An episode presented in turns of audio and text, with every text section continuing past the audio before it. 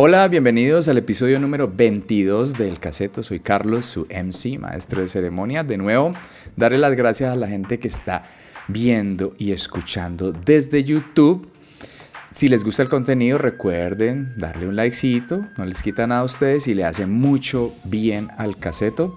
También si no se han suscrito, suscríbanse, denle a la campana de notificaciones, así saben cuándo les llega el próximo mixtape. Y si la cosa va mejor, dejen un comentario ahí bien chévere.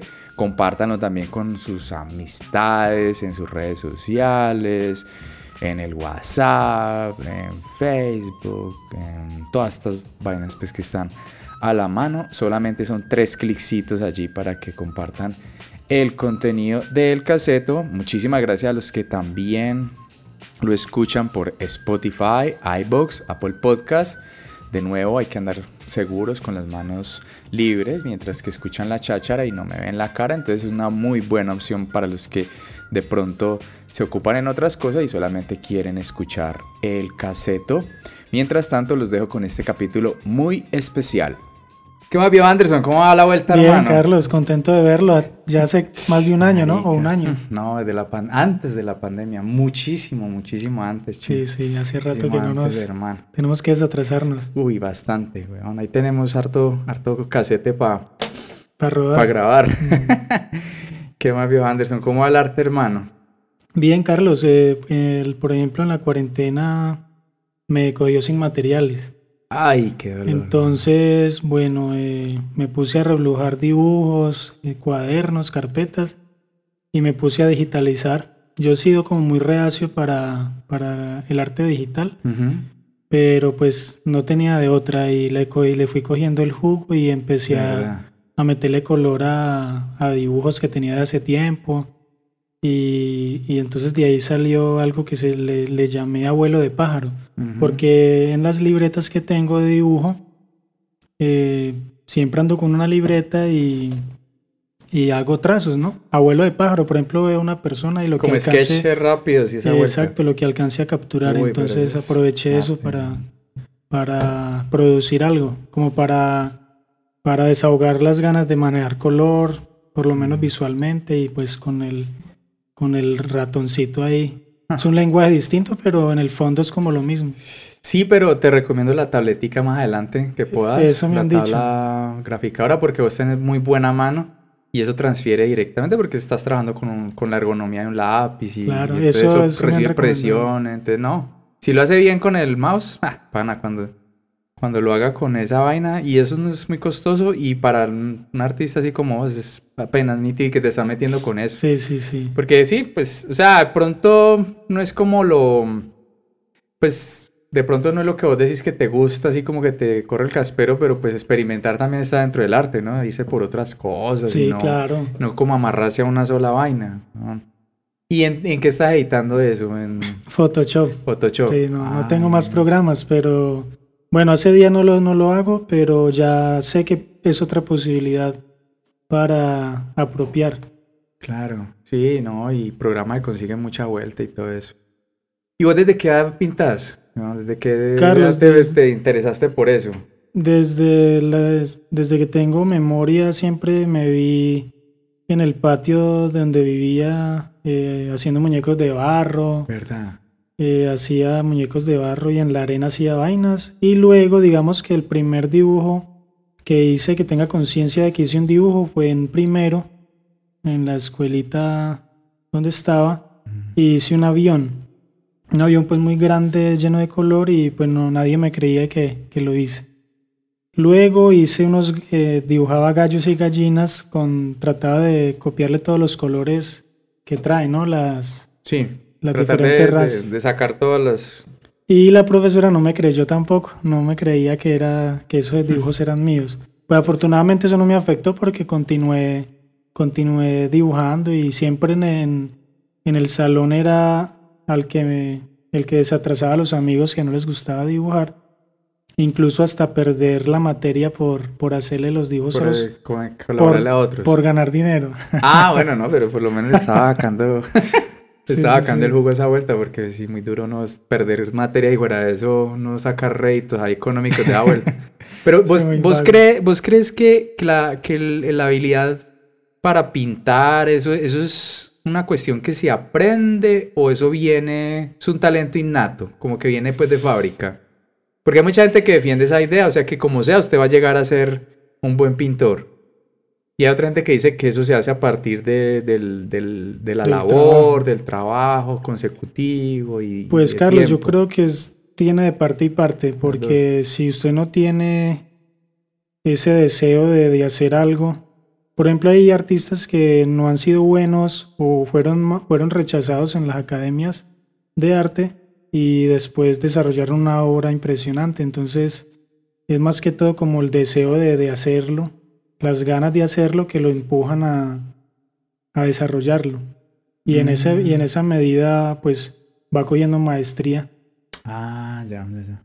Sí, o sea, yo creo que como, como lo de, sí, es una cuestión, ni tanto pues como de que, ay, yo sí traigo eso de fábrica y voy a hacerlo, pero obviamente si la persona, si eso se logra, eh, digamos, creo yo, pues los papás o algún docente, y algún docente no hace lo que hacían los docentes de no creer, sino antes decir, hombre, ahí hay un potencial enorme, explótenlo, porque yo creo que de ahí salen las cosas. Como los niños genios, ¿no? Que se dan cuenta que desde muy pequeños tienen esa capacidad y, eh, y, se la explotan. Pero a veces en este sistema, en vez de catapultar eso, antes lo aplastan y como que no... Sí, sí, el niño eh, nace, digamos, predestinado, pero es por muy predestinado que usted si no ejecuta la labor, no... Claro, el hombre no, va, se va a ir por otros rumbos.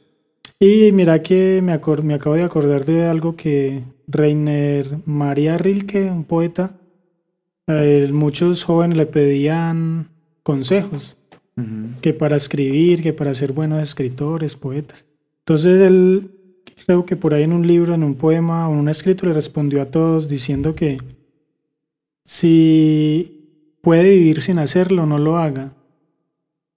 Entonces... Si puede vivir sin hacerlo, no, lo haga. O sea, entonces si no tienes esa necesidad imperante de tener... Ah, ya. Entonces no, no se sacrifique o no se mate Forzar las cosas por algo que usted... O sea, si lo haces porque de verdad, o sea, no puede vivir sin hacerlo. Ah, entonces un consejo que lo, lo asienta o lo para o no, o no sé usted cómo lo vea. No, es que es bravo porque no, marica, o sea, es lapidaria vuelta porque... fuerte, ¿no? Sí, fuerte, sí, porque eso es duro. Bueno, y de pronto mucha gente lo ha hecho de esa manera y les ha resultado y ha visto al final de, su esfuerzo y como eso, ha visto el, fruto de, esa vaina, ¿cierto?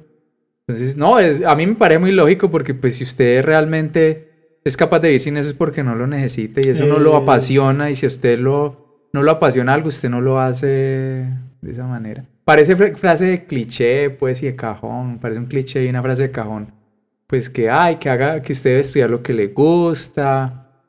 Pero yo mira que yo sí creo que eso sí es cierto. Lo que pasa es que uno muchas veces cree que le gusta algo y realmente eso no es lo que le gusta a uno. Entonces uno termina creyendo que esa es, la, esa es como la, la, vocación de uno, pero a la hora del té no es esa. Y resulta que uno hacía otras cosas. Yo, por ejemplo, yo reconozco hoy en día que me hubiera gustado mucho estudiar algo que tenga que ver con los medios de comunicación, televisión, radio no de pronto, pero televisión. Porque yo antes de estudiar lo que estudié, yo, yo podía con cámara, a mí me gustaba todo ese cuento. Es más, ahorita que vos te, te acordás de, de esa anécdota de, de, la escuela, yo también tengo una de organizar que es que un noticiero hmm, con los compañeritos, pero pues imagínate, no habían cámaras, pero uno de niño. Pero sí es la, la idea de, de, de, dos, de, dos, locutores en un escritorio y entonces que es quedando unas noticias y pues yo me acuerdo eso sería en tercero de primaria.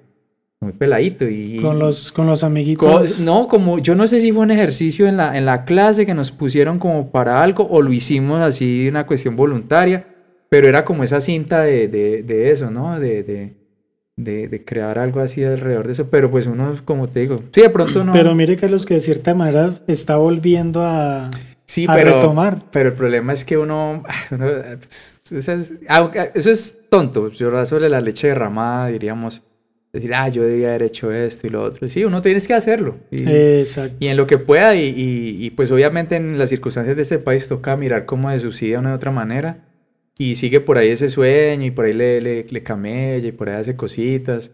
Pero, pero, por ejemplo, yo he hecho cortos, hasta me gané por acá alguna ah, vez ese festicortos que hacían aquí en la Unión y, y era bacano y, es cosas como que a uno le han gustado, pero pronto sí, eh, y eso es un problema de, de, de, la educación superior, de la educación media, ¿cierto? Que, que uno no, uno no sabe, weón, cuando uno está en el colegio uno no sabe qué putas... En 10 años uno no sabe qué va a hacer cuando va a salir, uno nunca alguien un consejero le dice, hermano, usted tiene como actitudes para esto. Y sí, porque es el bloque, el mismo bloque para todos. Por ejemplo, yo he dicho, hermano, y lo siento que, que donde a mí me enfoquen desde niño por el lado del arte, yo creo que me hubiera ido mejor a, estas alturas de la vida. Aunque no reniego de mi vida, sino que siento que es un premio, yo siento que es una fortuna que me gusta el arte. Claro. Y pero eso es una falla educativa que creo que por allá como que medio la han estado eh, intentando cambiar. Tratando como encontrar vocaciones. Y eso, eso es vocacional, la tarea es vocacional porque, hermano, si, o sea, uno, el niño tarde que temprano va a aprender a leer y a, escribir. Obviamente, pues si, si, si lo guían desde temprano mejor. Pero si él tiene algo que lo apasiona más que eso, pues más adelante le va a quedar fácil la tarea de, de aprenderlo, mientras desarrolla lo que verdaderamente de pronto traiga, sí. traiga predestinado. Y, ahora, ahora se me ocurre eh, preguntarte eso, yo tenía como esa en y dije, voy a preguntarle a Anderson que él está como más metido. A mí me gusta el arte, ¿cierto? Pero pues yo no soy... y son varias ramas. Y eso son, tiene muchas ramas y todo este cuento. Pero uno, a, a mí me gusta. Lo que pasa es que de pronto cuando uno se especializa, de pronto como vos, ya como que ve las cosas como se amplía el panorama en ese aspecto y empiezas a ver de pronto más cosas con respecto a, a esa labor. Y vos decías ahorita que le das gracias pues a la vida que te haya puesto el arte ahí y que te guste el arte. Mm, vos crees, o sea, vos siempre hay el, está el discurso. eso ya infortunadamente lo han cogido los políticos para hacer discurso con el arte, ¿cierto?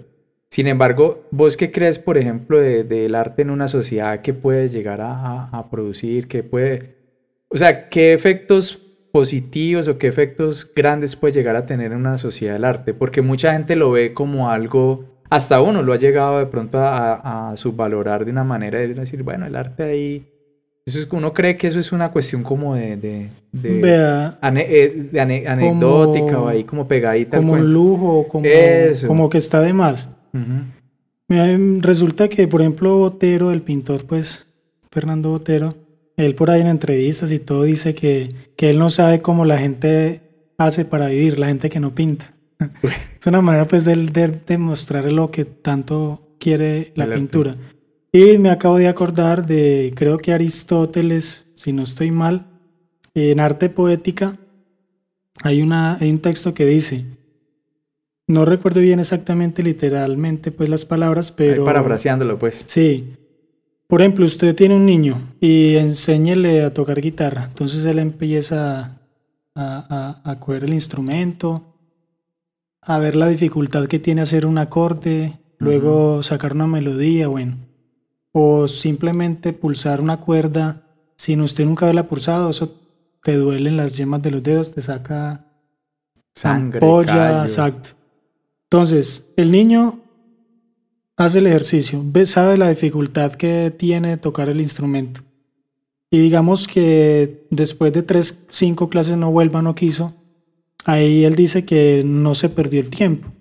Porque a la hora, cuando el niño vuelva a escuchar en, por ahí, en cualquier momento, en radio o a alguna otra persona, un instrumento de cuerda, le va a prestar atención porque sabe la dificultad que tiene hacerlo. O sea que el niño, eh, esas clases le ayudaron a desarrollar el oído. Entonces, si eso en la música se puede aplicar para, para, cualquier, para arte. cualquier arte, porque eh, si nos enseñan desde niños a valorar el arte, entonces vamos a tener como, vamos a aprender a valorar la vida de cierta manera. Entonces quizás no nos no nos han enseñado a, a valorar el arte como deberíamos. Por eso de pronto lo que usted dice, ¿no? De que hasta a veces uno mismo lo menosprecia, y es verdad. Pero es algo, yo veo el arte muy espiritual, para mí es algo muy espiritual. Entonces, mm, por eso digo pues que me siento afortunado y, afortunadamente eh, uno se encuentra con personas que, que sienten lo mismo y, y hay una, y hay una, digamos, como... eh, una chispa, una conexión. Sí, se me va la palabra, como... Sí, una convocatoria, o no, no es convocatoria, es... Bueno, se encuentran como los que son y eso hace que, que crezca más, digamos, la, la, el, sentimiento. El sentimiento y eso. Eso es algo que... Entonces, sí, pues me alargué mucho en la, la respuesta, pero... No, dale. Pero sí, sí el arte, uy, hermano, claro. Pues la gente ya lo llama sensibilizar, pero no hay que hacerlo para sensibilizar porque implícitamente lo ya hace. está, ya está El arte implícito. sensibiliza. Sensibiliza. Sensibiliza. Y, y podría sensibilizar en otros aspectos. O sea, eso también es como generar la empatía en las personas, ¿cierto? Que haya una capacidad de, de conectarse con el otro. Así no partamos pues como del ejemplo que pusiste de que el niño de la guitarra escucha, pero el, al uno sensibilizarse por el arte puede cuando encuentre alguna situación incómoda ver y ponerse del lado de, de esa persona del, del, que, del que está desprotegido, el que... Claro. Sí.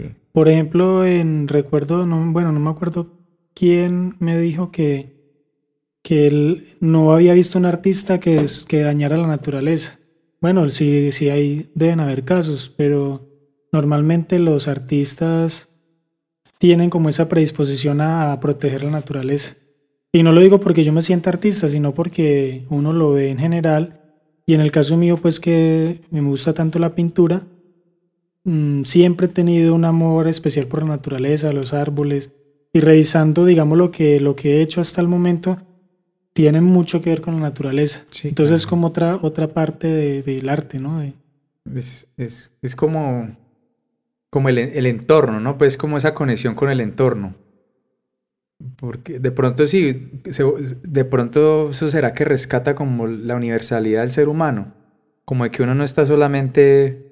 eh, es, que, es que a veces la parte consciente como que lo traiciona a uno y, y uno deja ese lado que es como más universal, porque uno a veces se cree que uno está, o sea, el ser humano se ha creído que está abstraído pues como de, de la naturaleza, ¿no? Nosotros aquí y la naturaleza allá.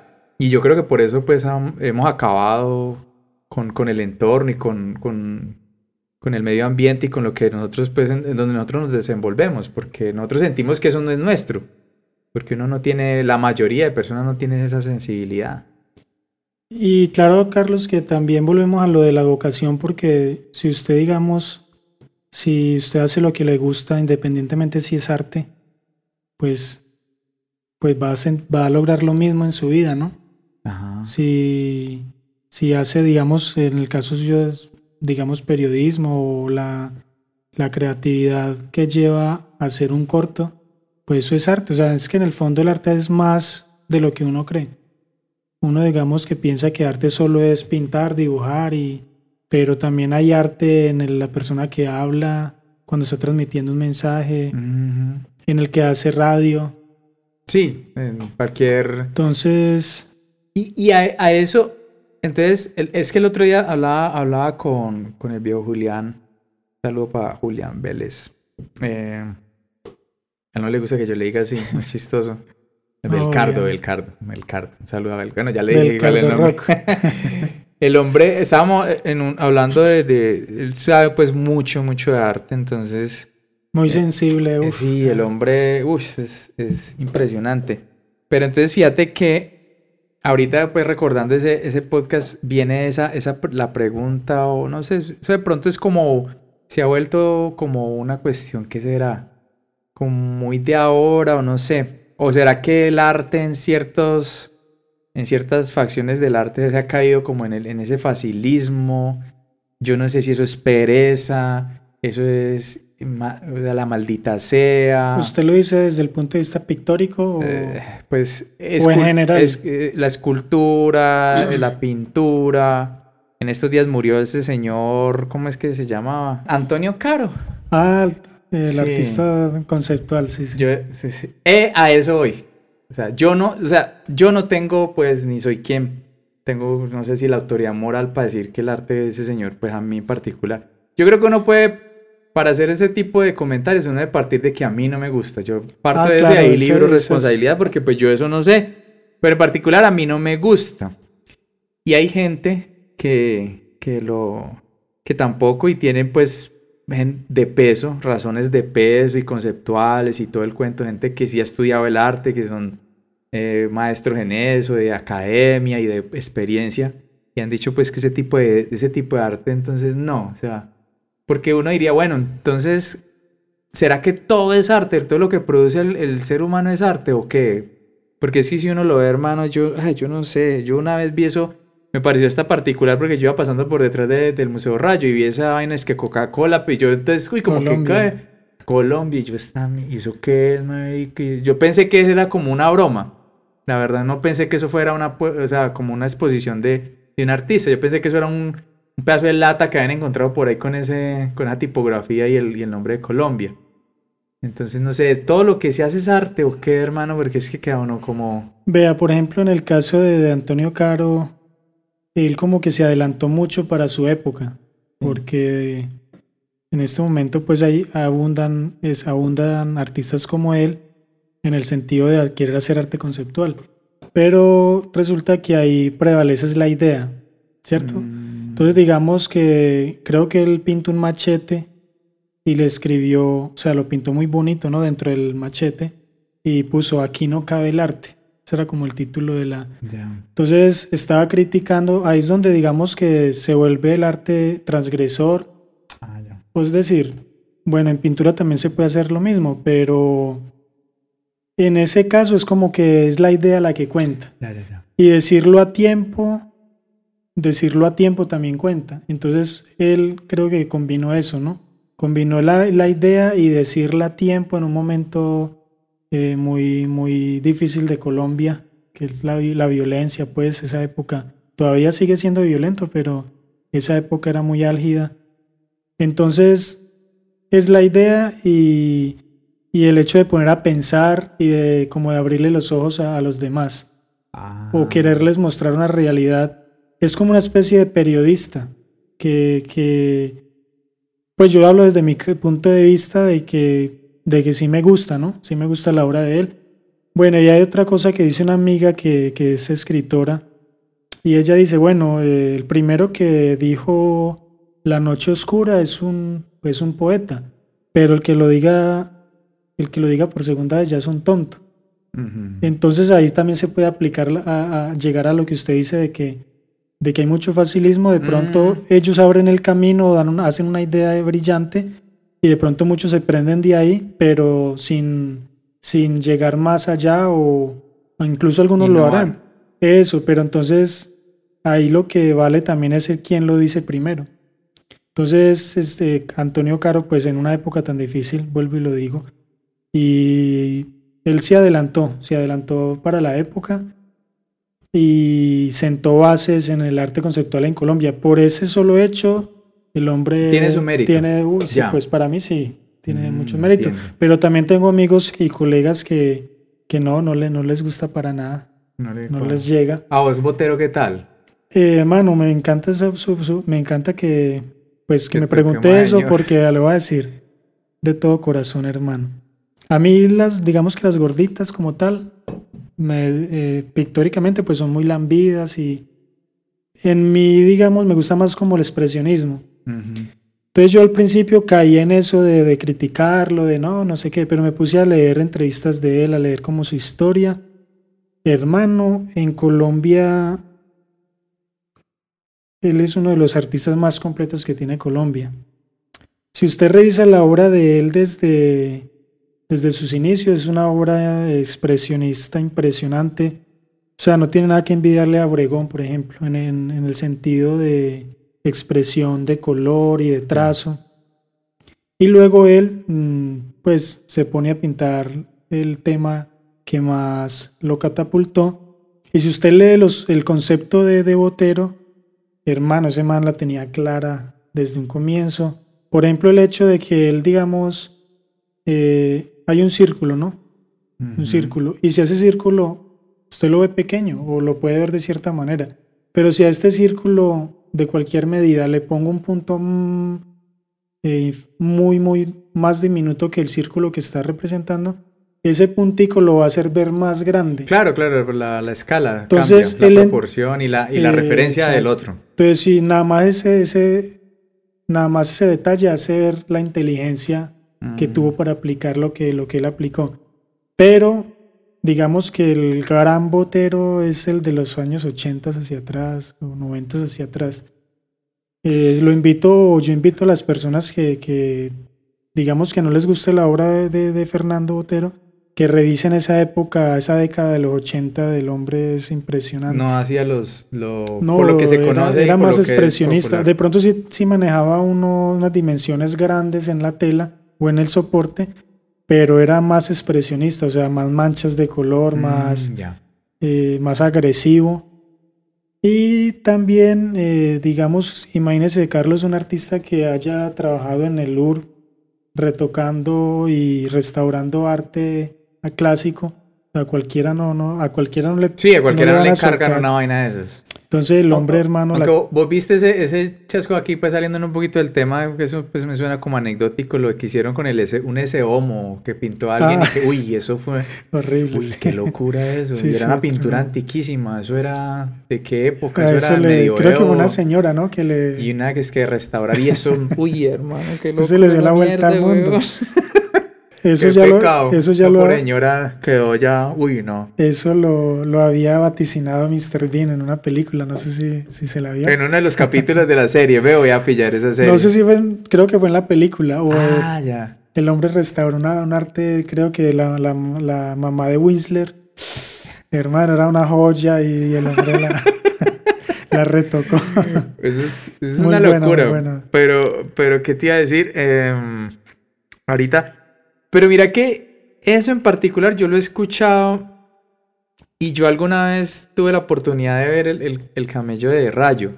Allí los primeros, lo primerito del hombre o cosas pues anteriores a lo que uno, lo- por lo que se hizo conocer el hombre. Y muy bueno, muy bueno, muy bueno. Más pues a mí me gusta igual la obra después de la parte geométrica, eso me parece muy brutal. Eh, pero... Usted pero dice otro- que el bejuquismo o el- no recuerdo, era como una sala, me parece que en, en el, o sea, en una sala alterna que es donde están los intaglios, ahí habían hasta como dibujos, no sé en qué técnica, pero era de él, pero muy viejito, o sea, cosas como lo primero, que el mal le camelló. Entonces, la pregunta que para que de pronto nos, nos ubiquemos con este señor Botero y, y Rayo, que pronto, pues no sé si será la misma situación, pero se me viene a la cabeza esa pregunta. ¿Eso, eso, eso pasa?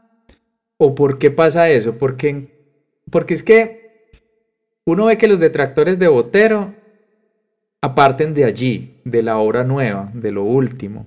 Y de pronto los detractores de Rayo dicen, lo de Rayo lo primero era mejor, y luego, como vos decías ahorita, lo de Botero era mejor. No sé qué otros artistas les habrá pasado lo mismo, que de pronto tenían como- tuvieron como esa explosión creativa y de un momento a otro encontraron como un nicho, no sé si se puede decirle nicho, un estilo. o una comodidad. Eso, y se fueron por ahí ya. No sé, hay gente que dice que Botero es muy monótono, lo mismo de Rayo, que pues que no tiene como esa parte comparando pues con nuestra. Entonces no sé, eso qué le pasará al artista en ese caso, por qué se dará esa situación.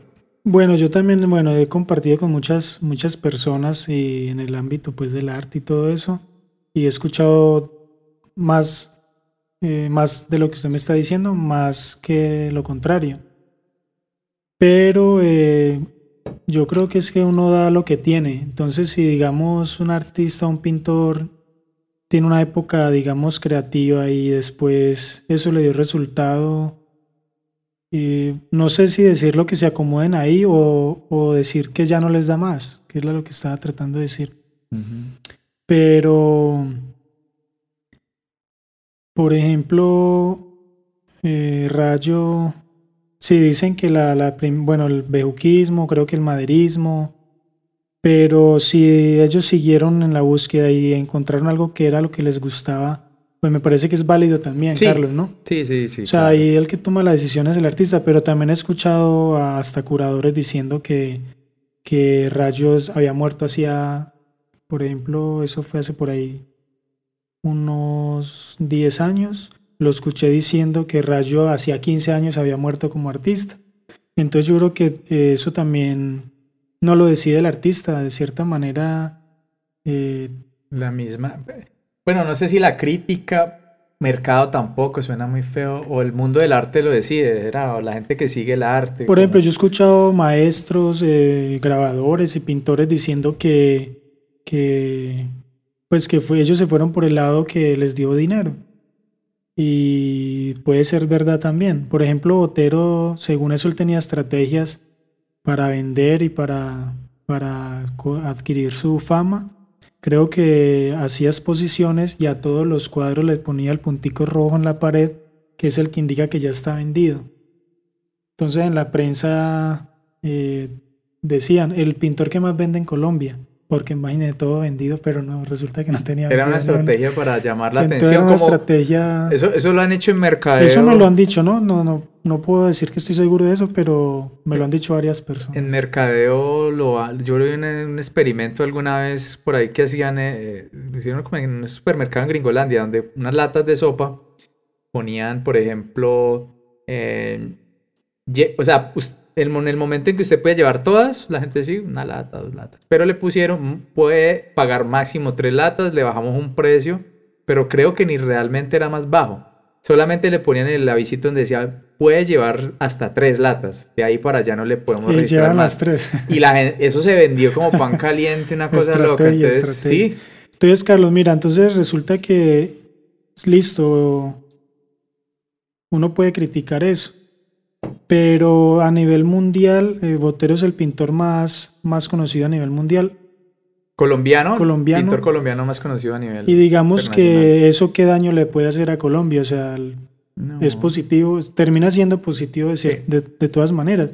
Por ejemplo, la obra de, de, el maestro Rayo, pues no tiene nada que envidiarle a Fernando Botero y el maestro viajó por todo el mundo y incluso en estos días o hace unos añitos, par de años o un año, en las noticias del canal Caracol dijeron que, que Botero era el primer pintor que exponía en, creo que en Japón. ¿Botero o Rayo? Botero. Botero. Y resulta que Rayo hacía años ya había expuesto en Japón. Y incluso le fue muy bien porque los japoneses no, pues son amantes de la, simetría, de, la, de la pulcritud, de lo blanco. Entonces encontraron en la obra de Rayo mucho símbolo y mucha simbología de lo que Tiene una vaina que llama el Zen, ese estado pues como ideal, el zen, y eso va mucho pues con la arquitectura, la decoración, por eso la parte, el minimalismo, o sea, uno creería que el minimalismo es contemporáneo al a los japoneses y usted va a ver la arquitectura tradicional de miles de años y es la misma vaina, lo mínimo, lo mínimo, porque eso hace como que la persona se centre. Entonces me imagino que la obra de Rayo allá pegó durísimo. Pegó bastante. Entonces, en últimas y, y, Botero decía que yo alguna vez escuché una, una entrevista del señor que, que, le preguntaron que qué otro pintor colombiano él destacaría. Pues el hombre dijo, no, aquí en Colombia no hay más pintores. Yo, yo uy, señor, ¿qué?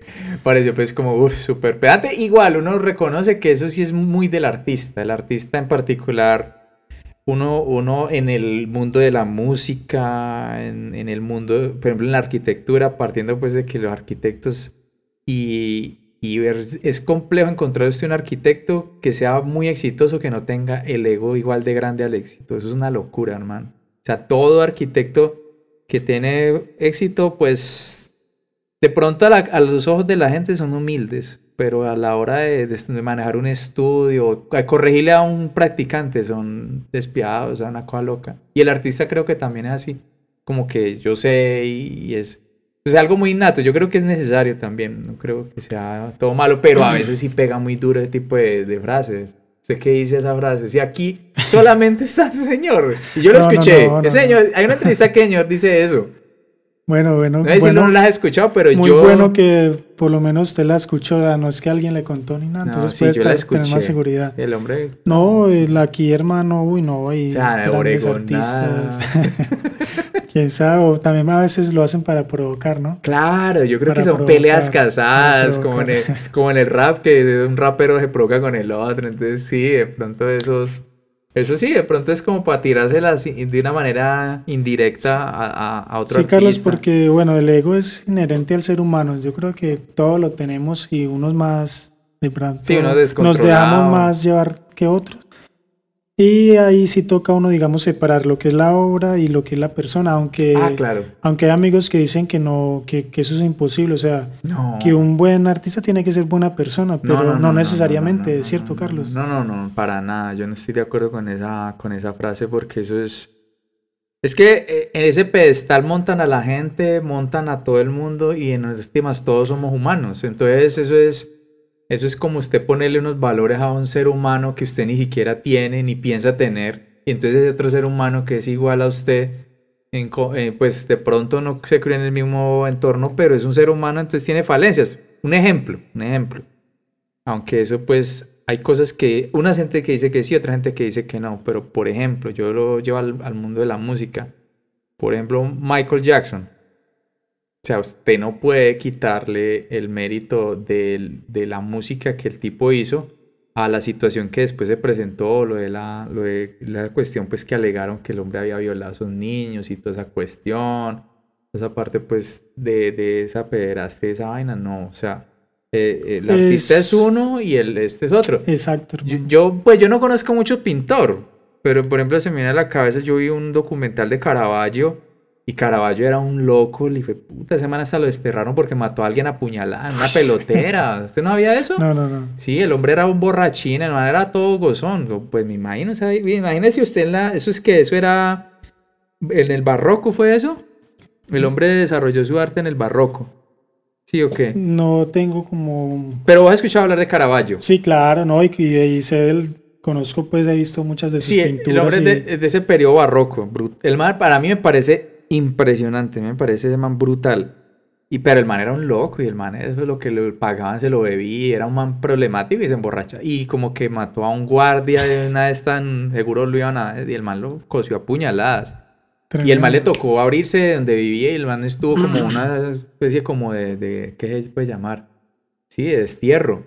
El man era un, era un personaje atormentado. Ahora escucha uno, por ejemplo, eh, Van Gogh. O sea, no era una perita. O sea, tenía sus tormentos. Y mire que seguimos hablando de ellos, ¿por qué? Por la obra.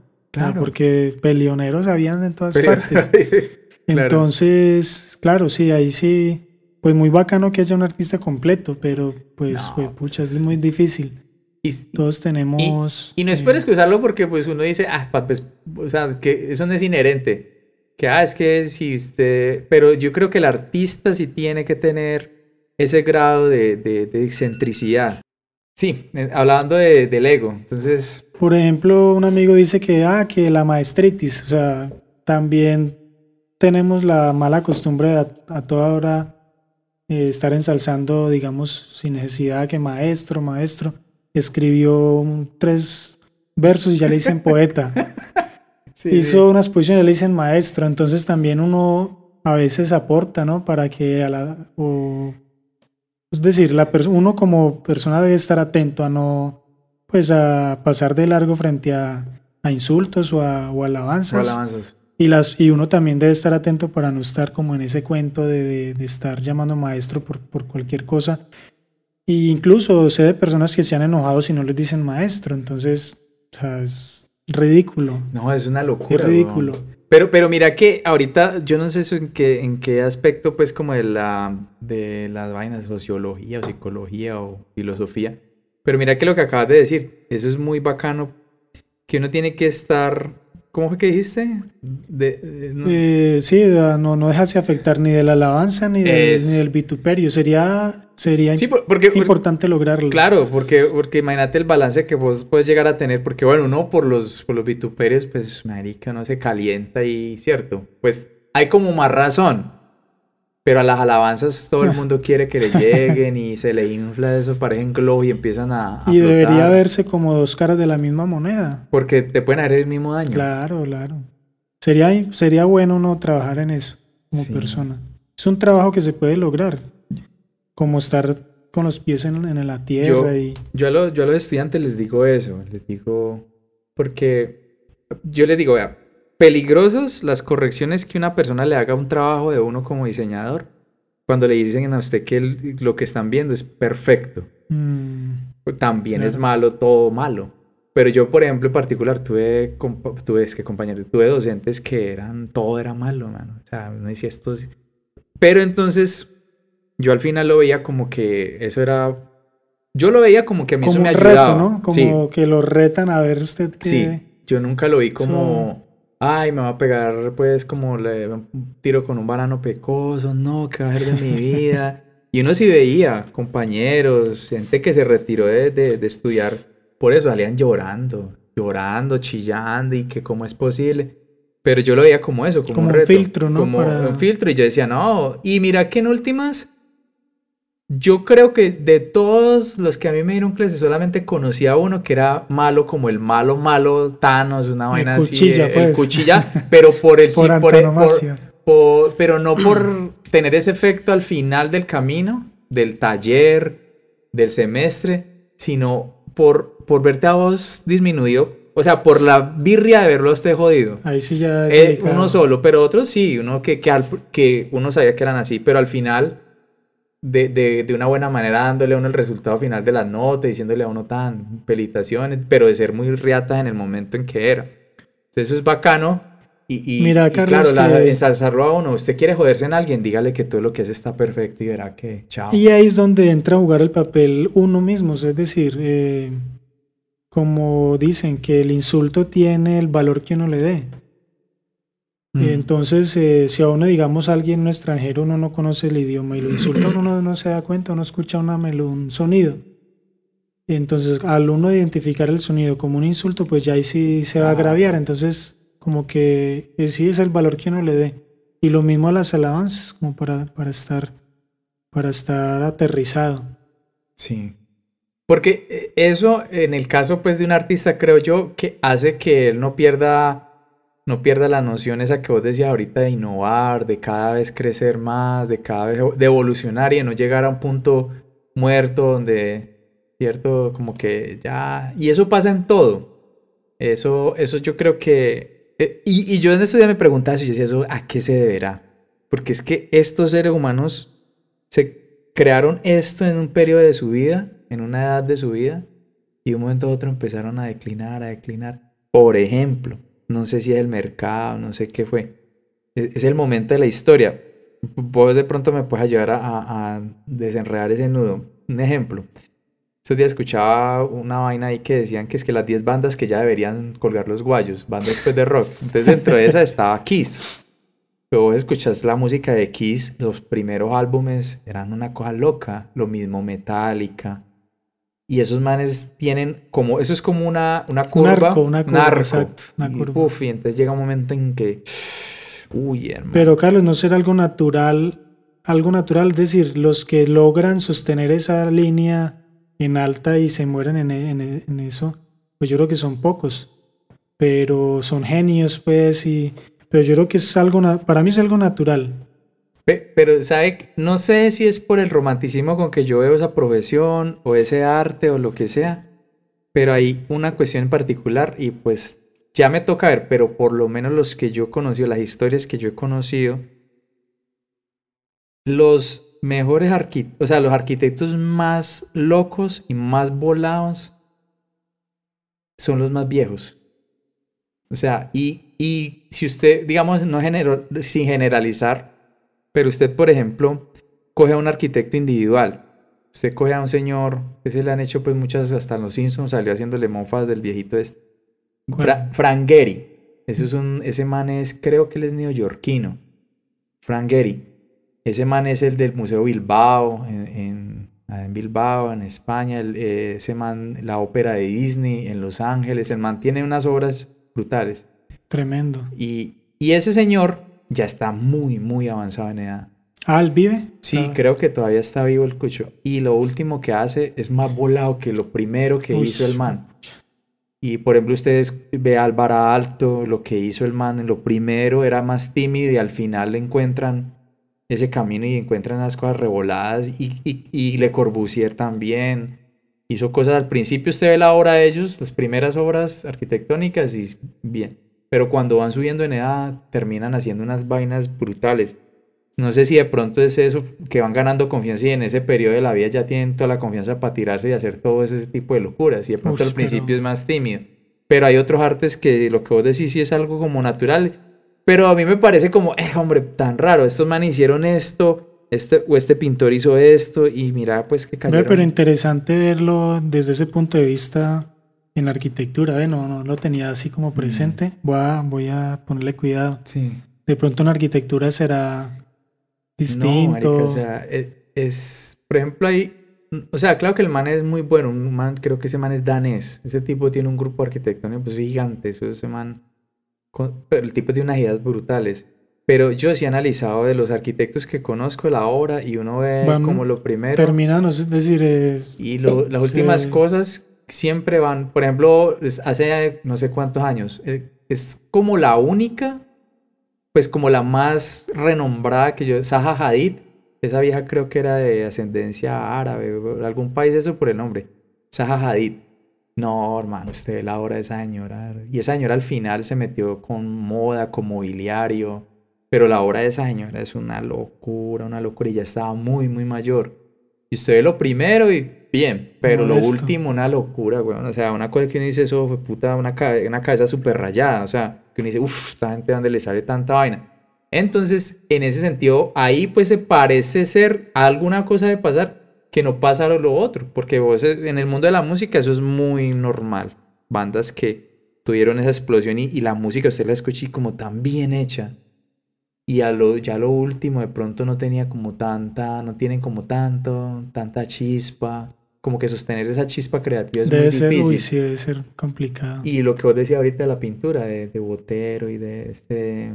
De... Por ejemplo, eh, hace, creo que hace un año, murió un peruano, para mí pues como el, el, el pintor que más me gusta de Perú, el más grande de Perú para mí, Fernan, Fernando de Cislo.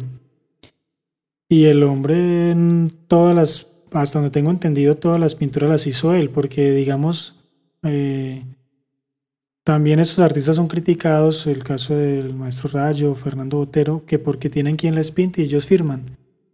Pero si ellos si van a criticar a Rayo y a Botero porque tenían, digamos, eh, pero colaboradores. Pero eh, de ejecutar una pintura completa eh, digamos, ellos no, digamos que ellos desarrollan la idea, ¿no?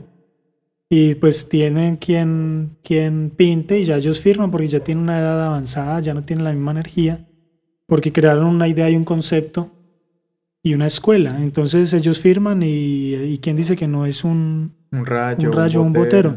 Pero si ellos los van a criticar por eso, tienen que criticar a todos los artistas del Renacimiento, porque ellos creaban una escuela y, enseñaban a los discípulos y ellos firmaban.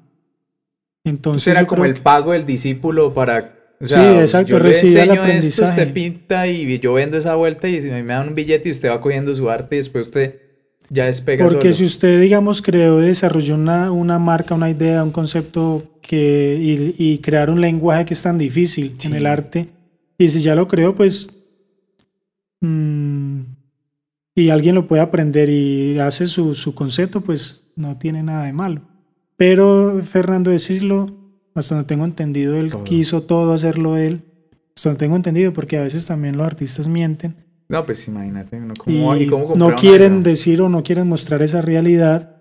Eh, por ejemplo, también eh, eh, en, una, en este programa, creo que los informantes entrevistaron a Fernando Botero y lo visitaron en la, creo que en el taller en París y el taller impecable y el y supuestamente le estaba pintando, pero ese taller no parecía, era tremendamente limpio. Parecía una, una vitrina. entonces se notaba que era como la mímica de que él estaba ahí pintando. Ah, madre. No sé por qué, o sea, quieren ocultar o bueno, cada quien. Pero en el caso de Fernando Silo, él dice que, o decía que no, que él hasta el último momento murió de 90 y algo de años. Y es eh, con él pasó, esa es una, una, una excepción de lo que estábamos hablando. El hombre para mí mantuvo el nivel hasta que se fue.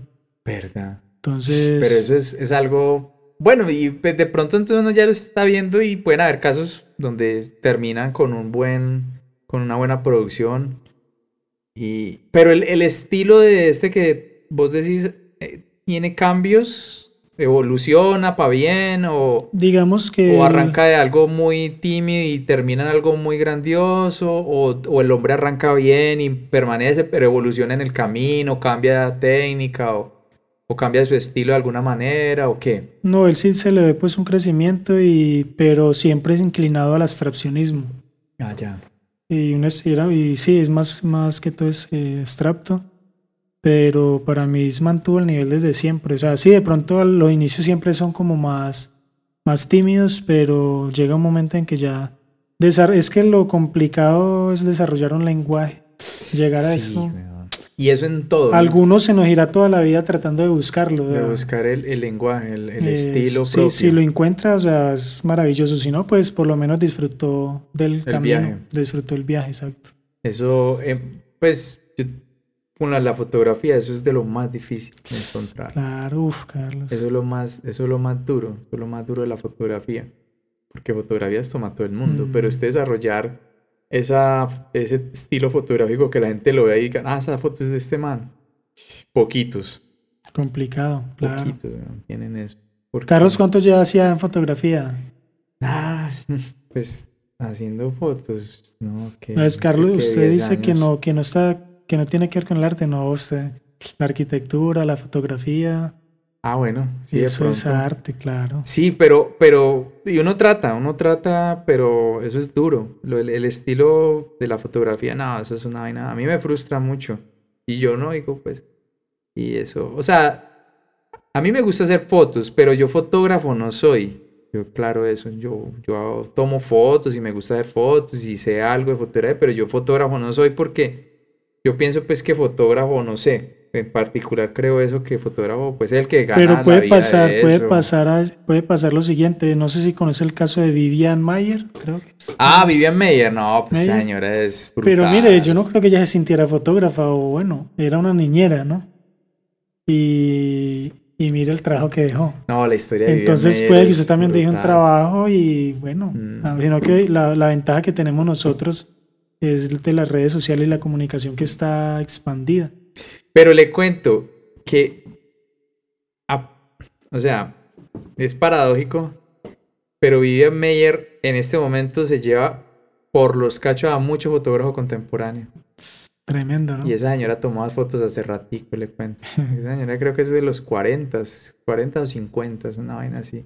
Y señor tiene unas fotos, no. Tremenda. No, no, no. Y era autodidacta, pues. Y entonces, ¿dónde está? Yo no, no sé bien la historia, yo la leí creo que en una malpensante de alguien que compró una caja en una tienda de usados. Creo, creo que la, la historia viene así. La historia creo que es... Bueno, no sé, ahí sí queda la laguna, pero la persona que descubrió lo de las cajas de negativos había sido uno de los niños que ella había cuidado ah, cuando era el peladito era pequeño. Y él se acuerda que la señora se los llevaba para los barrios más podros de, creo que vivía en Chicago. Y esa señora se los llevaba para los barrios más peligrosos, peladita, Con su camarita. Y con la Roliflex así aquí. Colgadita ahí. Y, la señora, y esa señora nunca pensó publicar eso. Le gustaba tomar fotos. Le, lo hacía porque le gustaba. Entonces, hoy en día usted puede tomar un montón de fotos y bueno, guardarlas como berraco, porque esa mierda esté ahí ya poder verlas. Entonces ella negativo guardó todo eso. No sé si habrá revelado cuánto de lo que tenía negativo lo, lo, reveló. Pero es que ahí, van. Hoy en día usted, si alguien le da por guardar la foto, se puede encontrar con trabajos malos. O sea que, ah, no guardó nada. Pero mire, Carlos, pero que... Lo, pero lo bonito, o sea, lo más brutal de esa historia es que usted puede haberse encontrado, bueno, y me imagino que habrá pasado muchas veces, pero ese encontrarse ese tesoro. Pero mire, Carlos, que en últimas lo que prevalece es la obra.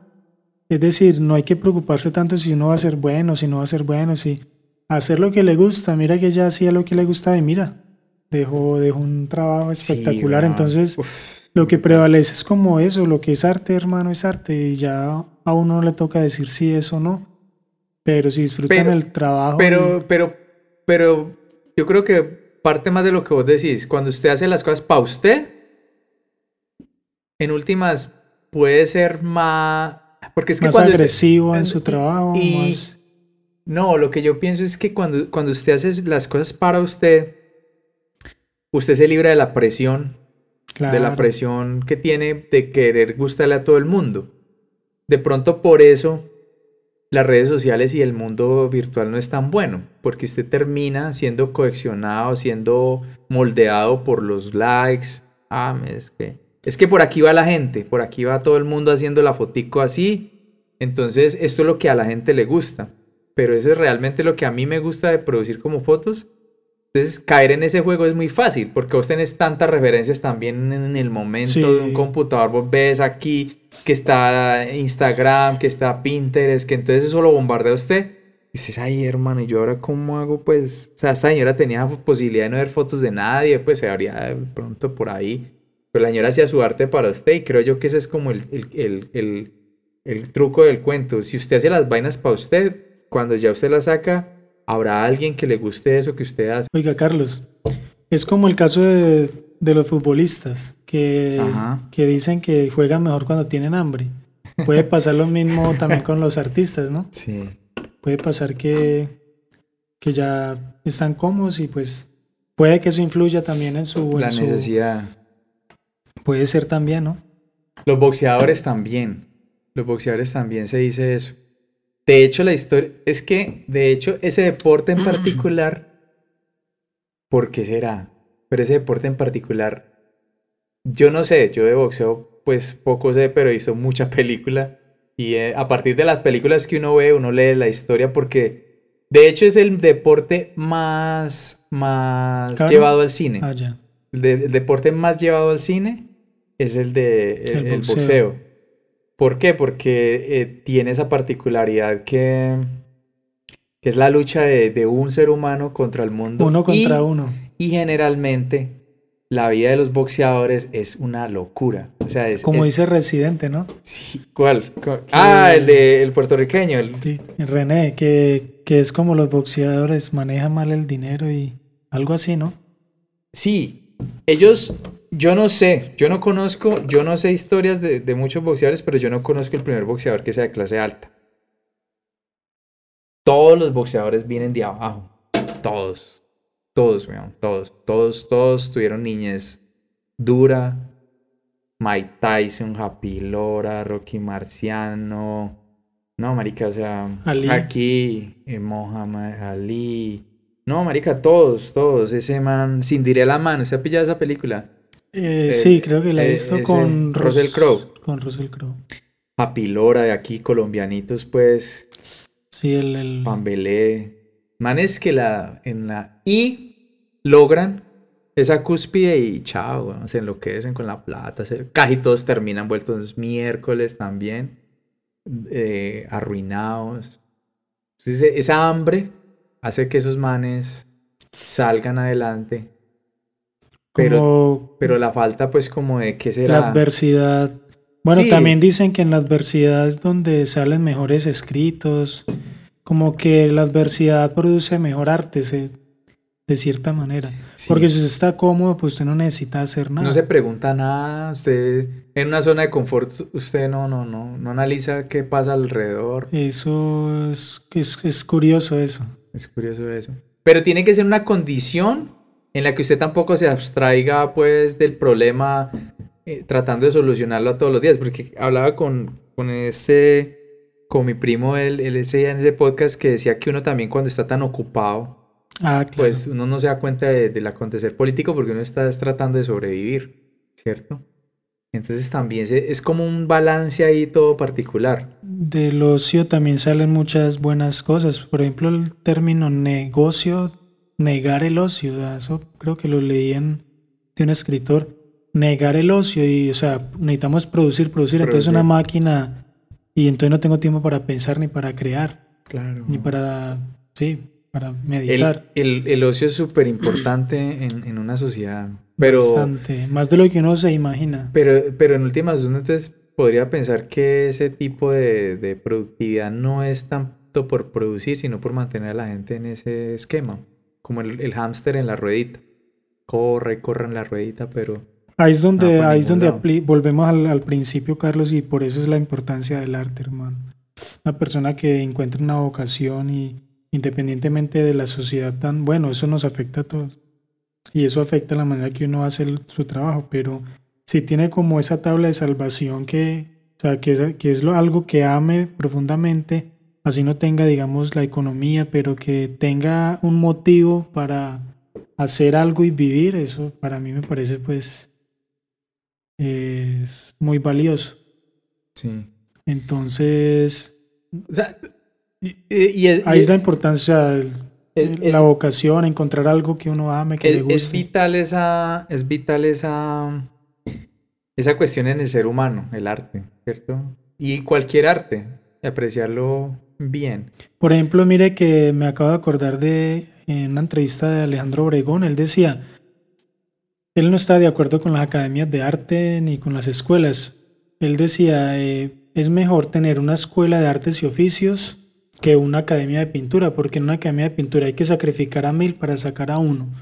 En cambio, en la escuela de artes, de artes y oficios van a venir cada persona hacer lo que le gusta, aprender algo que sabe que le gusta y de que el carpintero, el embolador, el panadero, que lo hagan con todo ese amor. Y, y, y- ah, él dice, él decía él, o dice- decía él, que el artista o el, como sea, lo va a hacer porque es algo que él ama, como sea, va a desarrollar su trabajo. Entonces, eh, bueno, me acabo de acordar de ¿Vos, eso. vos has escuchado hablar de la Bauhaus? Esa Sí, escuela esa de- escuela, Y, y mira que esa escuela toca, toca, toca, esa escuela, esa escuela combinó arte con To- el oficio, el artes y oficios. toca, toca, eso toca, uy, eh, o sea, pues uno- Toda, toda, transformaron. Uno, uno, uno pone a, a pensar en los alemanes es ante una locura porque, porque así como vos, vos sos artista, digamos en ese sentido como el artista puro, ¿cierto? Digamos, vos te identificas con Paul Klee, con Kandinsky en ese aspecto, Claro, claro. ¿cierto? Yo, por ejemplo, veo esa escuela Con diseñadores, arquitectos. con ar- por el lado arquitectónico, Mm. con el lado también del, del diseño de mobiliario. Mira, Carlos, que ahorita ya lo que se llama brutal, arte funcional. Sí. Y es eso, o sea, sigue siendo como una semilla de la Bauhaus porque es como, digamos, es combinar el arte con, con algo que se está usando. Entonces, por ejemplo, pintar este vaso puede ser arte funcional sí, claro. y seguir usándolo. La entonces- ergonomía también va. O este diseño también tiene que ver con, de cierta manera, con la Bauhaus. O esas No, claro, es que es que las sillas de los de las cantinas metálicas Ajá, que eso es Bauhaus. Imagínate, arte en una cantina. Claro. Porque e- es que no, esa, esa vaina, eso fue una cosa uy, que si no hubiera sido por el nazismo. Ellos, Pero bueno, esa gente siquiera se la huelió y dijo, eso más se calentó aquí, vámonos porque estos manes van a acabar de estar con el la pero fue bastante el aporte que. No, que marica, y usted se ve el periodo de la historia en que ellos estuvieron y, y no es una cosa re loca, pues que los 50 años, 100 años, no, eso más es un Poco periodo tiempo. cortico. Pero lo que hicieron fue una vaina revolucionaria, porque sentaron las bases del diseño industrial, que es lo que vos decías, el bracito, todo eso. Sentaron las bases del diseño gráfico, la publicidad, sentaron bases para el arte, el arte, lo que vos decías ahorita, el arte funcional, sentaron las bases para la arquitectura. Eso man es una locura, weón. Ya, la hoja. Entonces, a lo que vos decías de la, de la, de lo que decía Obregón de las academias versus eh, Escuelas las de artes y escuelas oficios. de artes y oficios, la Bauhaus inició como es, una escuela de Mm. artes y oficios. Sí. Allá vos te enseñaban carpintería, eh, allá toda la gente se untaba. Ah, que vamos a aprender a hacer una viga, una columna, hagámosla. Pero hacerla así, sí, claro, no en papel ni nada, sino hagámosla. No, y, y haciéndola de cierta manera que fuera eh, agradable, o sea. Ah, claro, claro. En todos claro, los aspectos. sí, sí. Entonces, mira, Carlos, que mm, aprovechar aquí como el espacio, eh, hablando pues de la Bauhaus y de Kandinsky, resulta que en la historia eh, aparecen Kandinsky, Mondrian y bueno, y hay otros como los precursores del arte abstracto. Y resulta que ahora hace poco fue descubierta una pintora, eh, se llamaba Hilma, Hilma Afklin, creo que es sueca, y ella desarrolló una obra abstracta antes que Kandinsky que Mondrian. Realmente ella es la precursora del arte abstracto. ¿Por qué no figura ella? Mm, No sé si es porque fuera mujer o no, sino Yo porque ella te- tuvo que ver pero porque ella eh, dijo que la sociedad no estaba preparada para el trabajo que ella estaba haciendo y que cuando ella muriera eh, pidió el favor que el en el testamento de que 20 años después de su muerte sacaran a la luz esa obra. Entonces le cumplieron el, ah, el deseo de ella y apenas hace unos pocos añitos fue que la empezaron. Y, ¿Y de qué año es la señora, te acuerdas? No me acuerdo, no me acuerdo. Sí, para ser antes de Kandinsky de 1800. Pero es antes que, que Kandinsky. Lo que, y ella tenía unas ideas pues como digamos de esoterismo, leía esoterismo. Ella decía que, que ¿Sueca, veía... Sueca. Que ella veía las pinturas en los sueños, mundos internos. Y hay un indicio del ADN, usted, no recuerdo los, los, estos manes que que descubrieron el ADN en el cuerpo. Ya. Algo así, ¿no? Que, que tiene la forma... recientemente ver que hicieron el cuento es que el genoma humano... Ah, no, no, la forma del ADN que es como en espiral. Ella tuvo, o sea, ya no, espiral, ella pintó ese... Eso es... Ay, ¿cómo es que...? Sí, eso es espiral. No, no, no es espiral, es como un infinito, es como Simboliza un 8, pero largo, o sea, sí, larguísimo. ¿Cómo es que se llama eso? Bueno, pues resulta que ella pintó, ese, ese cuadro se llama Lo que es el ser humano y es y tiene la forma del ADN, o sea, es impresionante que esta mujer, es, recomendada. A mí personalmente me, me, llega demasiado la obra de ella, sí. porque siento algo, algo diferente. ¿Vos, vos de pronto ahorita se me viene una una inquietud ahí. ¿Vos has querido de pronto incursionar en otras cosas? Por ejemplo, bueno, ahorita estabas con lo del arte digital, pues más como por una cuestión también lo que la necesidad. La necesidad. la necesidad la madre la invención, ¿no? Pero porque no tenía material, pero sí tenía la necesidad de hacer algo. También, claro. Pero mire que parte de eso, es esa es la chispa creadora, pues la necesidad de no, no quedarse quieto y seguir ahí en la búsqueda. Eh, de pronto otro tipo de artes, por ejemplo la escultura. Pues mira hermano que en el caso mío a mí eso juega a favor y en contra porque a mí me gusta hacer muchas cosas, entonces no me enfoco en una, mm. entonces no me vuelvo bueno en ninguna. Entonces yo tuve ese conflicto hace muchos un mar, años. Un mar de 5 centímetros de, de, profundidad. Sí, mano, yo lo reconozco porque yo, tuve, yo tuve este conflicto. Resulta que a mí me gusta escribir por ahí a veces cometer versos, pues como dicen. Ah, poeta. Ah, imagínate. de vez en cuando me gusta dibujar, me gusta pintar, me gusta tocar la guitarra. Mm, y ahora pues me, me gusta la fotografía. Pero yo tuve el conflicto hace muchos años de que, bueno, o sea, tenía un problema interno eh, y, una, y una turbulencia internas porque no sabía, o sea, la gente y amigos me decían y con toda razón, mira, dedícate a una sola cosa, no sé. Como dejar de estar picando aquí. Eso, pero entonces yo, el conflicto cuál fue? Que no era capaz.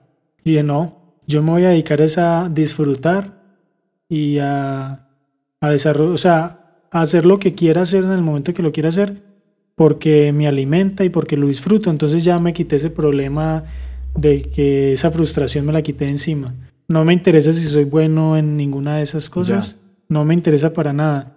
Me interesa es alimentarme en el momento eh, y X, es decir, dibujando, escribiendo, no sé qué. Hace días conocí, fue una exposición y una conferencia pues con un pintor, creo que de Medellín, y el hombre también me dijo, pero yo lo tomé por el lado de la, de la provocación para que uno haga más. Porque él también es profesor, la vaina, él es profesor universitario, entonces él me vio, no sé qué, por ahí le mostró unos dibujos. Y incluso yo no le dije que tocaba guitarra ni nada, pero él me vio, no sé si fue por un buzo que me vio alusivo a la música, un buzo que tengo de Pink Floyd. Y entonces me dijo, ¿y también toca la guitarra? Yo sí. Y esa bandita. Entonces me dice, no, vos haces muchas vainas, no sé qué, no. O sea, él, como la, la gesticulación que usó, me dijo que no, que yo estaba acabado. O sea, en, las, en los gestos y... El lenguaje corporal. Pero el lenguaje corporal y decía, no, prácticamente no, hermano. si usted no se enfoca, no hace nada. No llega nada. Pero, pero yo lo tomé por el lado de provocación, porque él también es, él es maestro, entonces eh, eso es como un juego, ¿no? Sí, sí, sí, sí, eso. Y, y, ¿sabes qué? Eso, eso parte, parte mucho de que eso usted no lo hace con todo el mundo. O sea, a usted, una persona que usted sabe que no va a llegar ni a la esquina, usted no se desgasta haciendo eso.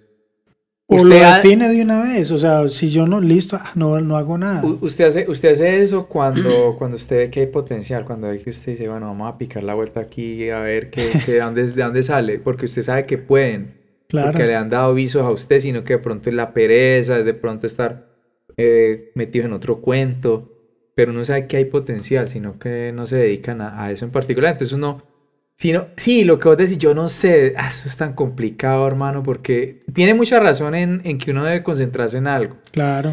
Pero, pero también lo que vos decís, también está pues como la, la experiencia, el, tránsito, y pues uno a veces como que, ah, me dedico a esto y entonces presiono y presiono y de pronto eso termino frustrado porque me dediqué tanto a esto y después como que eso no llegó a ningún término y entonces yo también por ejemplo, mire que la... una vaina como de doble vía. Sí, eso es que es, por eso es, una, es un arma de doble filo. Sí. Porque puede jugar a favor y puede jugar en, en, contra. Eh, por ejemplo, lo que escribo normalmente sale como en épocas de insomnio. Me llegan así como de momento. Eh, pero no, qué, pan, qué pánico. Yo por ahí he publicado cosas, pero no, es terrorífico porque yo soy el primer crítico cuchilla que tengo. No, marica, es que Y eso a veces también me, me, ha perjudicado porque he dañado pinturas, he botado cosas que... Y eso en el fondo también es soberbia, o sea, yo aprendí ya esas cosas. Hay que, hay que mirar hasta dónde eso es soberbia, hasta dónde es autocrítica porque real. uno no es perfecto, entonces... Claro. Una vez en un taller hice un taller, hice unas pinturas, llegué a la casa y las, las borré para seguir otras cosas. Cuando me llama un man que, que estuvo en el taller, ¿qué hubo acá? No sé qué. Ve, te quiero comprar esas dos, esos dos ¿En serio? Ay, weón. Entonces le digo yo, le digo Lo yo. repito, ¿qué? Le digo yo, hermano, la verdad, yo los borré. No, hermano, ese man me dijo, no, usted es un pendejo. yo creo que toca que darle como, como, darle como, como un periodo de, de prueba a las vainas, ¿no? Sí. La próxima, no coger y, no, voy a acabar con todo y no que venga, esperemos a ver hasta dónde, si es real esto y dejémoslo ahí. Y en, el caso mío, la tanta autocrítica es perjudicial porque si yo soy, yo me critico y viene otro y me dice que no, entonces yo lo desechaba, yo desechaba las cosas. Entonces hay, que, duro. hay, que aprender a como a tener también humildad de que, bueno, yo porque tengo que ser bueno, ¿no? Si no soy bueno, ¿quién soy yo para, para pues para eliminarme porque no soy Lo que pasa es que eso creo que es un fenómeno, eso no sé, eso sí está dentro de los dentro de las ay, no sé si eso es como una como una especie, como la depresión, es que enfermedad mental tampoco eso suena muy horrible. no, pero en esta sociedad, hermano, tenemos que dar muchos enfermos. No, pero eso sabe cómo se llama, eso se llama el, el, el mal de ay, ¿cómo es que es? del impostor. Ah, no lo había escuchado. Es un fenómeno, un fenómeno que le puede pasar a las personas que nunca, nunca es, para ellos nunca es suficiente lo que hacen. Se creen que son impostores, creen que no, no, que no merecen las cosas. De cierta manera a mí me ha pasado eso. Jodísimo, weón, me llegó a pasar. Porque eso, lo que vos decís, eso no lo deja a usted ser, ser, o sea, usted, uff, no, y entonces... Y ahí es donde viene lo que, lo que le dije de, de que ya esa frustración me la quité porque no hermano, hay que aprender a disfrutar. O sea, si a mí esto me trae se lo hago y si no, no lo hago. ¿Cuál es el problema?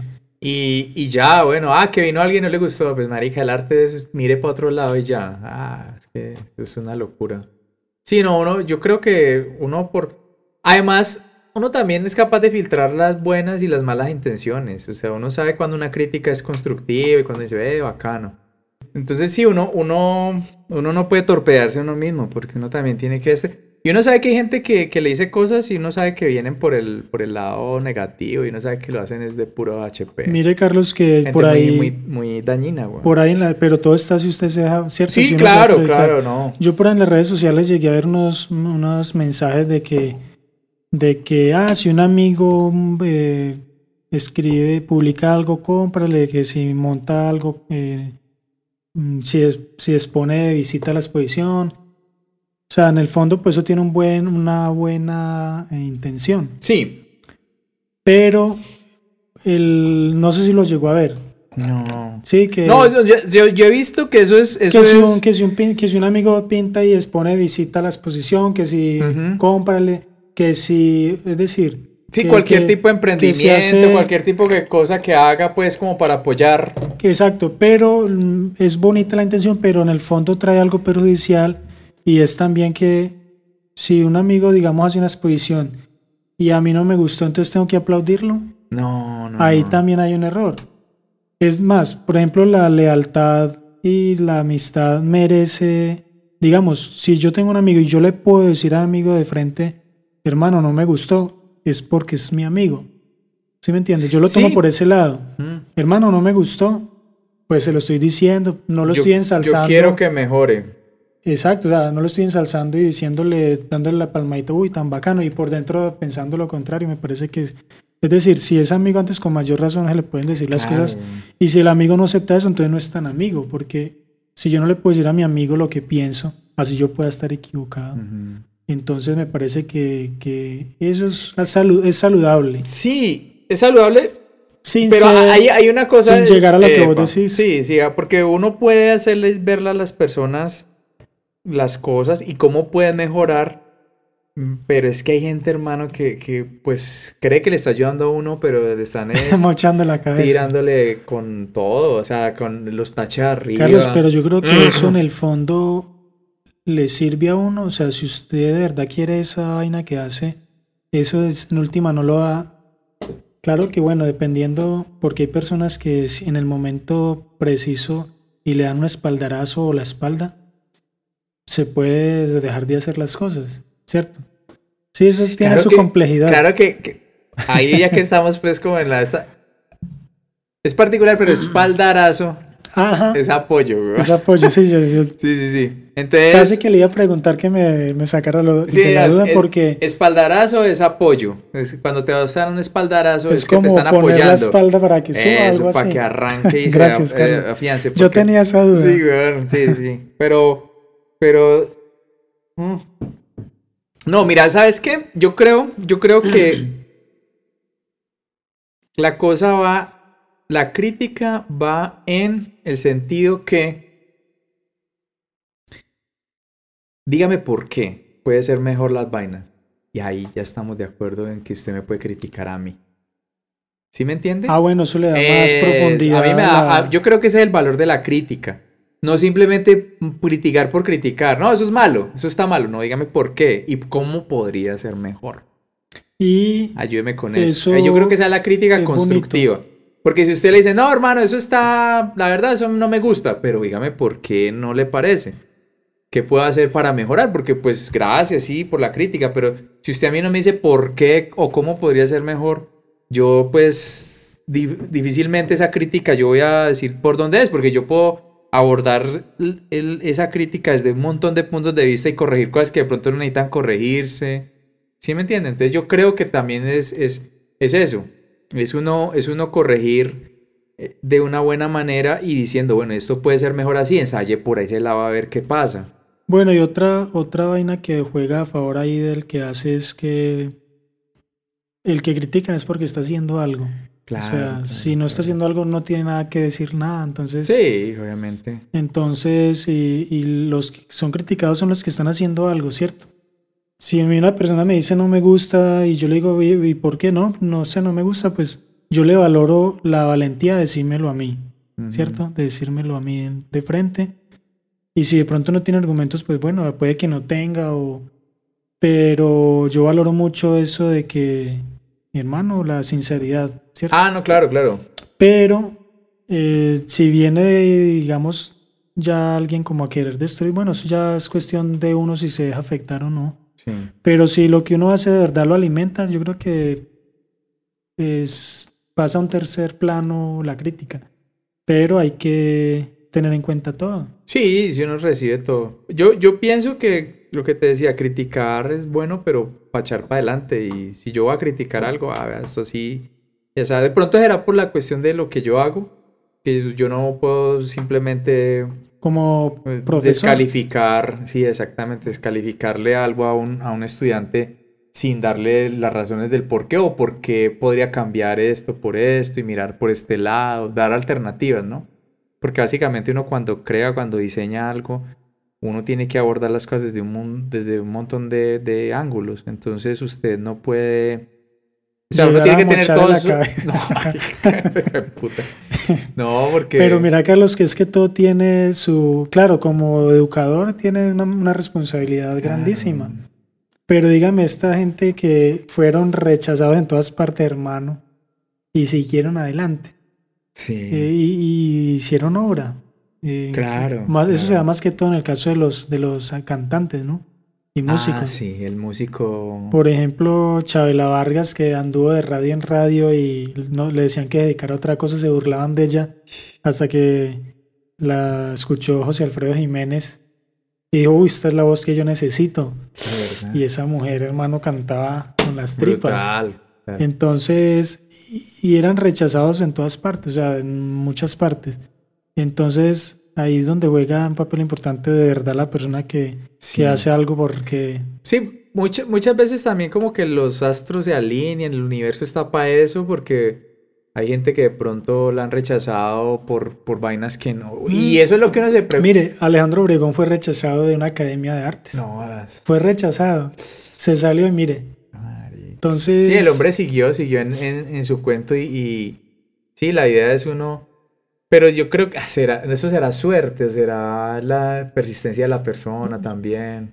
Claro, no, claro, tiene que ver todo. Yo creo que todo tiene que Todo ver. tiene que ver para que se llegue a eso. La, porque- pre- la predestinación, pero también el trabajo. el- Es decir, yo tomo la predestinación como el gusto por algo. O sea, si me gusta algo es porque tuve que nacer predestinado para que me gustara esto. Ya que me vuelva bueno, ¿no? Bueno, hay que trabajar. Sí, Hay que trabajar Ah, y, seguir. Y lo que es el ejemplo que hay que seguirle a estos artistas, hermanos, es que, que hay que persistir. O sea, Sí, adelante, adelante, así le Sí. digan que no, que no. Pues si tiene algo que decir, hágale. y, y eso es, y eso es fregado porque, porque la- las generaciones actuales, pues, yo no sé, hermano, si eso es como lo que tiene que pasar, pero son, son personas que creen que con dos, tres pasos ah, logran ya las vainas, ¿sí me entiende? Con, llego aquí y aquí de la manera más rápida, pero sin ningún tipo de, de des- desgaste, sin hacer la labor, sin tener el tiempo, ¿cierto? Dedicarle tiempo a las cosas. Entonces, eso es bien loco.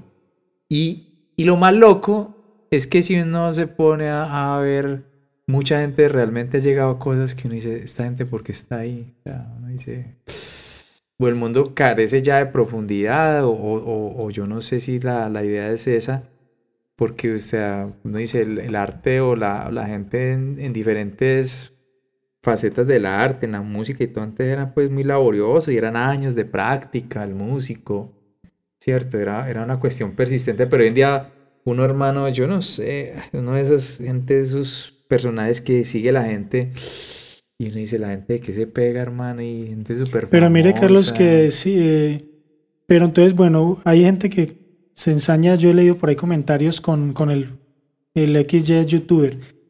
Pero es que, hermano, más que criticar a este youtuber es 2.000, 3.000, 10.000 personas que lo siguen es porque encuentran algo en él que les gusta. O sea, o sea que el problema es de la sociedad. Estamos ya, al- por ejemplo, una exposición, ah, hubo una exposición de un tipo que regó un poco de basura en una sala y era la exposición.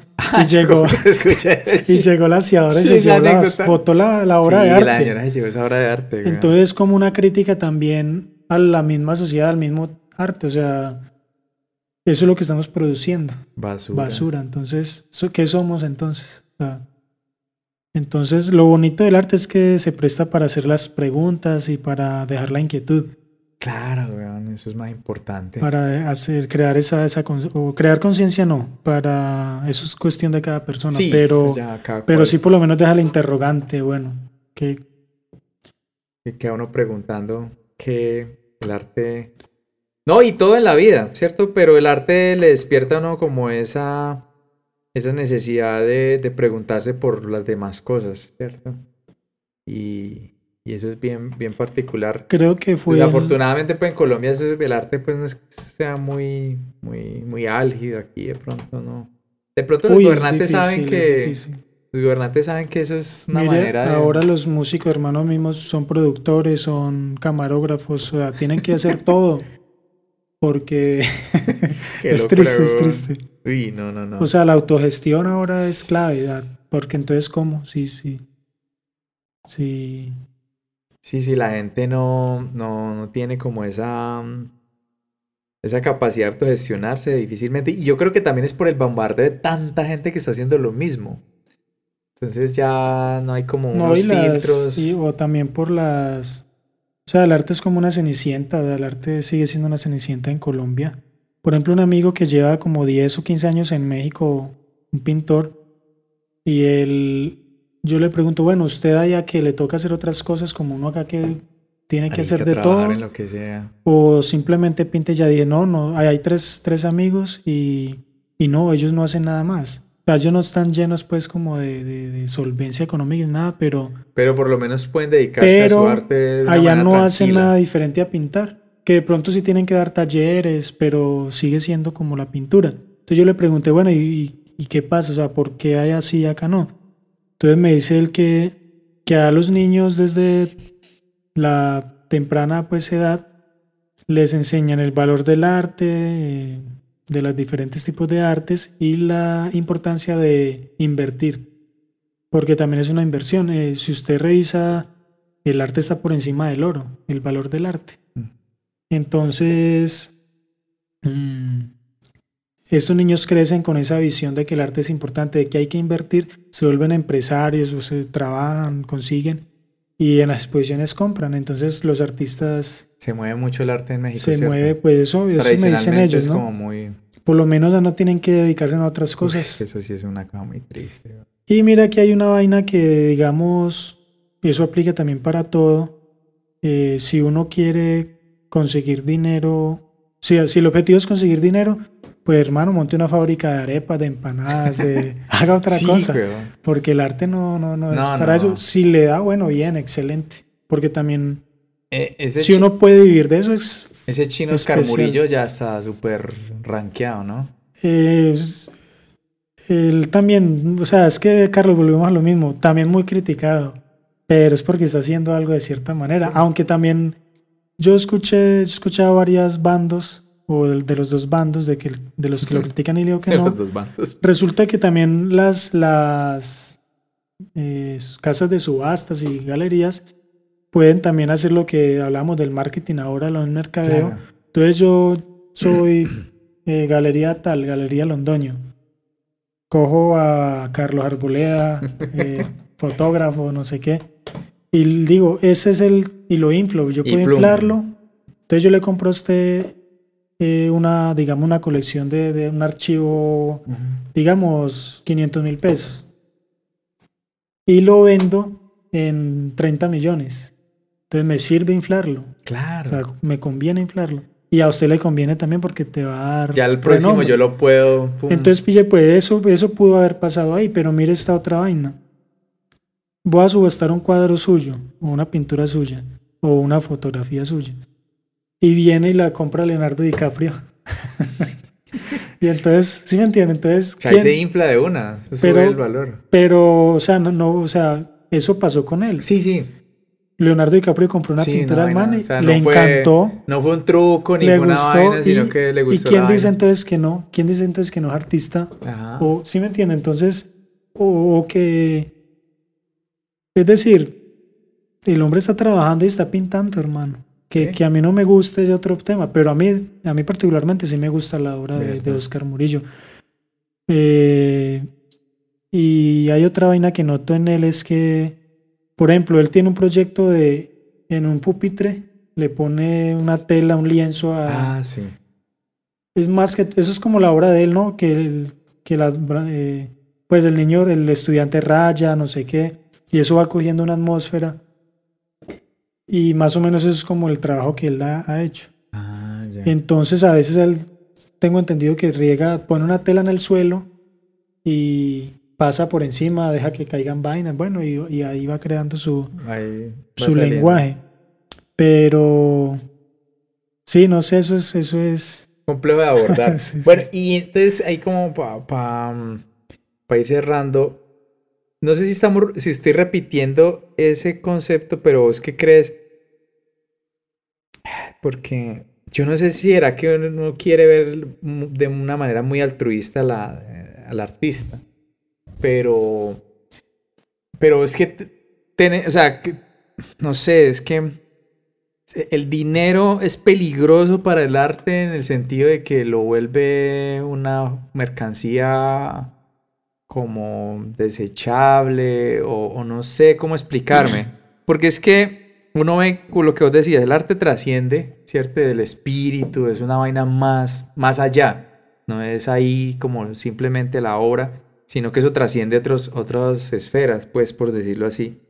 Pero entonces, porque voy a decirlo así, pues de una manera escueta, porque siempre se ha pensado, o no sé si así debe ser, que el artista siempre esté comiéndose un cable y ese es el artista pues que vale y tal, que porque el artista pues cuando ya digamos coge un éxito comercial, ya se entrega y se vuelve pues como una vaca sagrada y ya el hombre como que se vendió.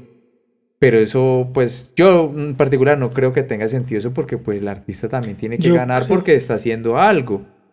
Pero hay unos que lo quieren ver como una manera toda idílica, el artista pues siempre tiene que estar lichillado, como una vida toda atormentada. No, eso, eso, hermano, eso... Entonces, ¿qué era? No, yo creo que independientemente si, si consigue dinero o no, eh, venderse es otra vaina. O sea, si yo creo que uno se vende si no hace lo que le gusta. Si yo no hago lo que me gusta, de cierta manera me estoy vendiendo. Así eso me dé mucha plata. O así no me dé plata entonces, es, yo creo que eso independientemente, perdón, independiente del dinero. Si a un artista pinta y se vuelve millonario, hombre, pues bienvenido sea, hermano. ¿A quién le va a caer mal unos pesos de... Sería maravilloso, viejo. Ahora, otra cosa que, que, es un misterio y es algo, o sea, yo creo que a usted le ha pasado, es que una tela, hermano, Dice que miles de millones, o eso a mí no me cabe en la cabeza. Un pedazo de tela que la coge el fuego y la, la quema, ¿no? Pero eso es lo bonito del arte también. Que hasta las personas de, digamos, de la mafia se quieran involucrar. Sí, eso manejan para Entonces, lavar dinero eh, Carlos, hay algo, hermano. En la vaina es que eso trasciende, ¿no? Julián decía eso y pues obviamente... Julián, eh, es que Julián... Belcardo, Belcardo. Carlos. Él, él, decía eso, que, el, arte trasciende el tiempo. Eso, o sea, hay algo ahí, un misterio que pasa todo eso. Hay un misterio ahí eh, en el arte. Eso sigue siendo un misterio. Queda por resolver. Como el origen del ser humano. Queda para resolver para el próximo podcast. Sí, señor. Listo, Anderson. Muchísimas gracias por habernos acompañado esta sesión del podcast. Esperemos que no sea la primera y última. Esperemos que haya muchas más. Nos vemos pues en una próxima entrega. Listo, Carlos. Muchas gracias por la invitación y no, pues qué espacio tan, tan acogedor. Ojalá volvamos a estar por acá. Listo, bacano.